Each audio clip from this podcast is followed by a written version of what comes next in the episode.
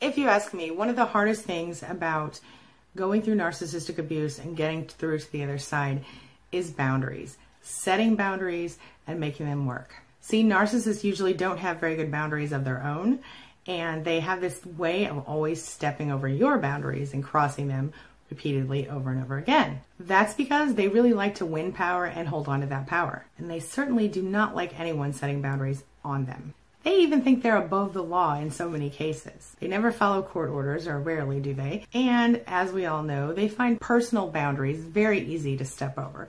So that's what we're talking about today at queenbeeing.com. How to set boundaries with narcissists and how to set boundaries during and after narcissistic abuse. Let's get started. My name is Angie Atkinson, and on this channel, I offer free daily video coaching to help you discover, understand, and overcome narcissistic abuse and toxic relationships. I like to call it toxic relationship rehab. Does that sound good to you? If so, hit that subscribe button and let's get going. So let's get real here. If you've ever been in a relationship with a narcissist or you're in one now, you might have a little bit of trouble setting boundaries. Am I right? Few boundary issues here and there anyway. So let me ask you a question. Have you ever thought about the boundaries that you had for yourself and your life before you met the narcissist versus the ones you have right now or that you had during the relationship? Wait a minute. Before you answer that, let me clarify something. I'm not talking about the fun or silly, MG, I'll never wear bell bottoms kind of boundary because let me tell you something. I had that one. I crossed it. Can't wait to do it again, y'all. Love bell bottoms. Anyway, I'm talking about the serious, intrinsic, deep down in your gut, gotta stick to it or your tummy's gonna hurt kind of boundaries.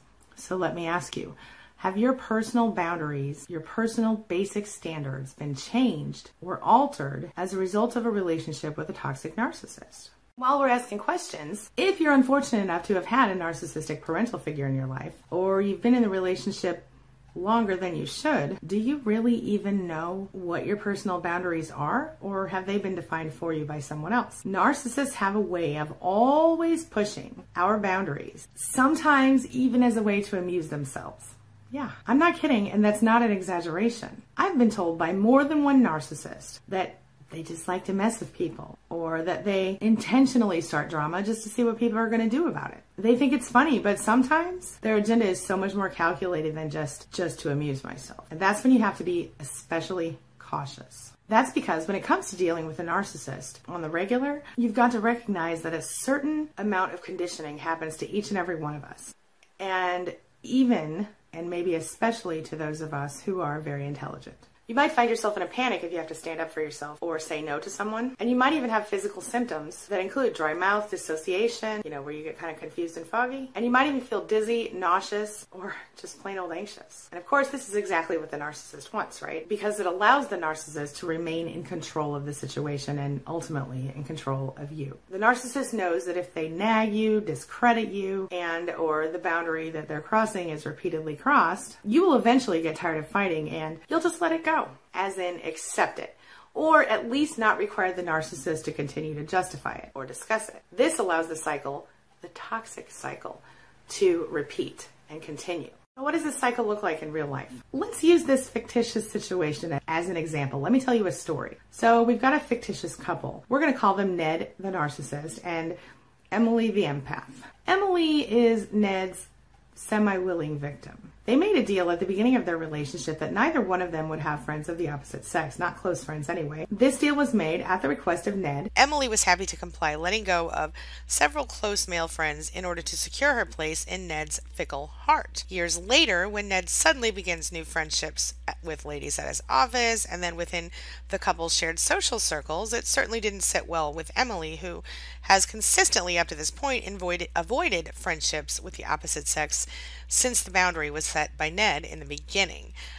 Obviously, Emily raises concerns, and Ned tells her she's being paranoid, she's got nothing to worry about, but that maybe he, Ned, does, because clearly Emily doesn't blindly trust him. And you know, a narcissist needs his victims or her victims to blindly trust them. If the victim doesn't blindly trust the narcissist, well, the narcissist will do everything they can, everything in their power to break you until you do blindly trust them, or at least you pretend to. Instead of attempting to soothe Emily's fears, Ned plays them up. Ned makes Emily feel worthless. in this relationship. And this continued manipulation and gaslighting makes Emily afraid of asking questions about any of Ned's choices ever. Because if she does, he might unleash a fury on her that only a narcissist can. Narcissistic injury, narcissistic rage, or both. Let me break this down for you. Ned the narcissist oversteps Emily's boundaries. Emily complains, resists, or refuses. Ned pushes, pleads, prods, discredits, and pressures until Emily says something like, Fine, you can have female friends, but I better never find you hanging out with one alone. So this causes Emily to redefine her boundary, but hours, weeks, days, whatever later, when Emily catches Ned hanging out with some other girl, she confronts him again, reminding him of the previously crossed and defined and redefined boundary. And of course, rinse and repeat. The same cycle starts all over again. He's like, Why don't you blindly trust me? And she's like, Because you said this and now you're doing this. How do you set boundaries with a narcissist?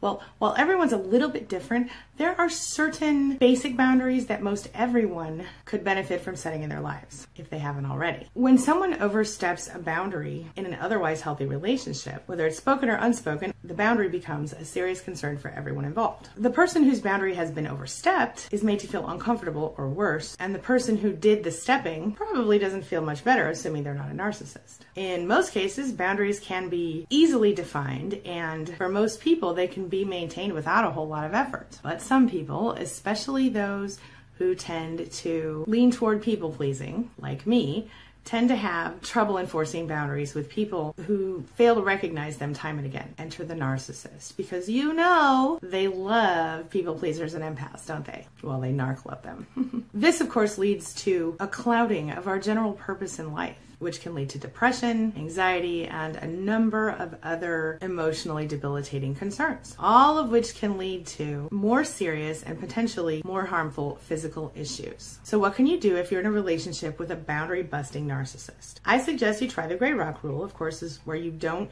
give the narcissist any of your energy of the emotional nature. And you have to remember that while many relationships have the capacity to become good for you, relationships with toxic narcissists are usually ill fated on some level. But the fact is that every relationship needs boundaries if you personally want to stay healthy. So if you want a simple way to define what a, what a healthy boundary looks like, think about it this way. There are certain things you can discuss with your best friend that you'd never discuss with your child or your mom, right? See, boundaries help to determine how much you give and how much you receive from a relationship. If any of your relationships are leaving you feeling irritable and overwhelmed, re-examine your boundaries. That's a good sign that sign that it's time to redefine them. The boundaries you set in your relationships are a reflection of your ego and your self esteem. If you have a low sense of self worth, your boundaries are going to be unhealthy. You're likely going to be too focused on trying to please others in order to receive their love and approval. You're going to be overextending yourself and demanding too little from the narcissist or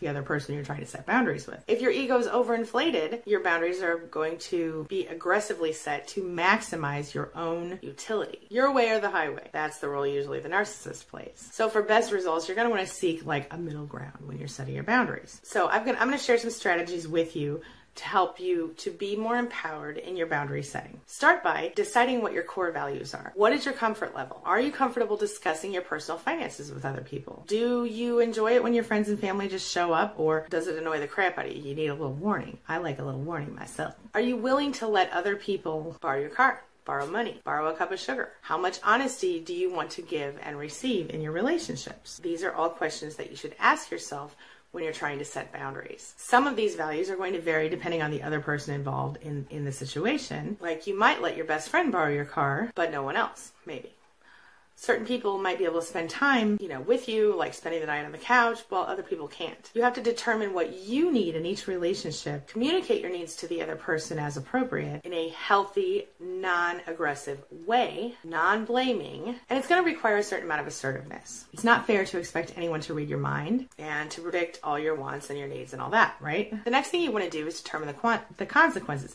How are you going to handle it if someone violates your boundaries? Remind other people of what the boundaries are and then take action. If someone shows up unannounced, for example, don't let them into your home. If they're late, they could go somewhere else. You know, if that's a boundary that you want to set. You have to be consistent. It's natural for people to test your boundaries even when they're not narcissists. This is especially true with children and other people in general. It's important that you're consistent, otherwise, nobody's going to take you seriously. So follow through and keep your word. One slip into your old patterns, and you'll probably have a battle on your hands. You have to be prepared to let go if necessary. So it's likely that some people are going to keep behaving the same way even when you set the boundaries, regardless of your efforts to do so. So if a person is unwilling to accept your boundaries and honor them and respect them, it might be best to re examine that relationship. Be prepared to let go. So let me ask you a question, my friend. Are your relationship boundaries working for you?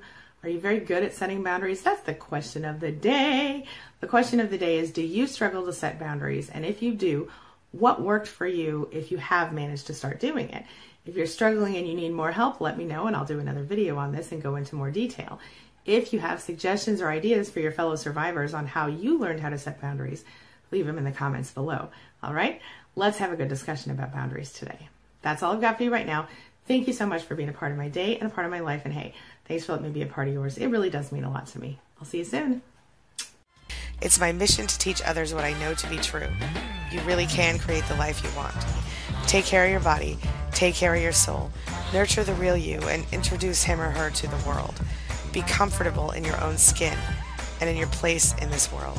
Take your spot, take it now, and the universe will take its cue from you. You feel me? If so, subscribe to my channel. Let's get it done together.